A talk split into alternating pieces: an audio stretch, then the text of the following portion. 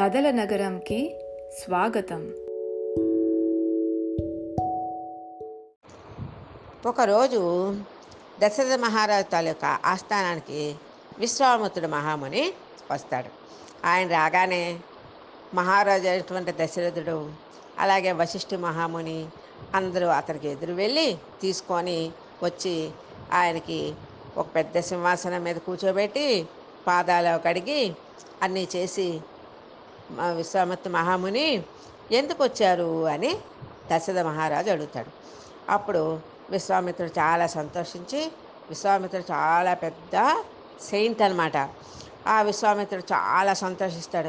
చాలా సంతోషించి నేను ఒక యాగం చేస్తున్నాను.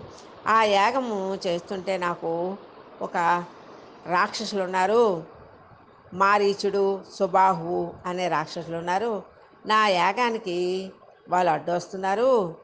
కాబట్టి నీ కొడుకు శ్రీరాముని పంపిస్తే శ్రీరాముడు నాకు సహాయం చేస్తాడు అని అంటాడు.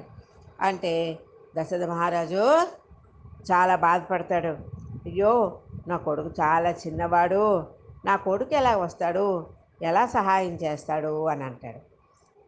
దశరథ మహారాజు కొడుకు అంటే చాలా ఇష్టం కదా. కాబట్టి కొడుకు విడిచిపెట్టి దశరథ మహారాజు ఉండలేడు. ముందు అంటాడు విశ్వామిత్ర ముందు రాగానే మహాముని మీకేటి కావాలంటే అది మా దగ్గరికి వచ్చారు కదా మీకేది కావాలంటే అది ఇస్తారని దశరథ మహారాజు అంటాడు. కొడుకుని అడిగేసరికి అమ్మో నా కొడుకునా నేను పంపించలేను అంటాడు. అనేసరికి విశ్వామిత్రుడు చాలా కోపం వస్తుంది. అప్పుడు దశరథ మహాముని అంటాడు దశరథ మహారాజు అంటాడు కదా మీకెందుకు? మీ యజ్ఞానికి కదా రక్షించాలి. నా మొత్తం నా సైన్యం అంతటినీ పంపిస్తాను. కావాలంటే నేనే వస్తాను. నేనే వచ్చి మీ యజ్ఞానికి రక్షిస్తాను. ఆ రాక్షసులు ఎవరు కూడా బాధ పెట్టకుండా చూస్తానంటాడు. అంటే విశ్వామిత్రుడు అలా కాదు. ఎవరు వద్దు. ఒక్క శ్రీరాముడే కావాలి. ఆ రాక్షసుల్ని అడ్డు పెట్టడానికి ఒక రాముడే సరిపోతాడంటాడు. దసరా మహారాజు ఒప్పుకోడు. విశ్వామిత్రుడు చాలా కోపం వచ్చిస్తుంది.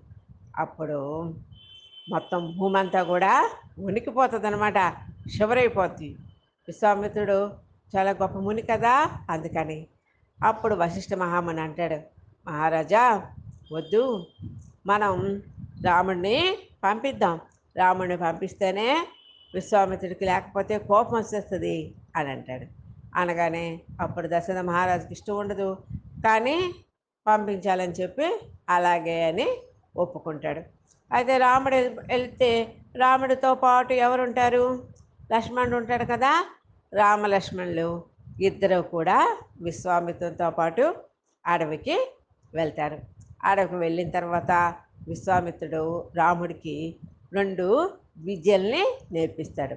అవి బల అతి బల అనేటటువంటి ఒక మంత్రాలు లాంటివి చాంట్స్ అవి.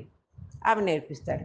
నేర్పించిన తర్వాత వాటితో ఈ యజ్ఞం చేస్తుంటే ఈ మారీచుడు సుబాహువు వీళ్ళంతా కూడాను రాక్షసులు కదా అన్నిను యజ్ఞం అవ్వకుండా అందులో అన్ని వేసేయడం అన్నీ చేస్తుంటారు. చేస్తుంటే వాళ్ళిద్దరిని రాముడు లక్ష్మణుడు కలిపి చంపేస్తారు. చంపేసి విశ్వామిత్రుడు తాలూకా యజ్ఞానికి అడ్డు లేకుండా చేస్తారు. విశ్వామిత్రుడు చాలా సంతోషిస్తాడు.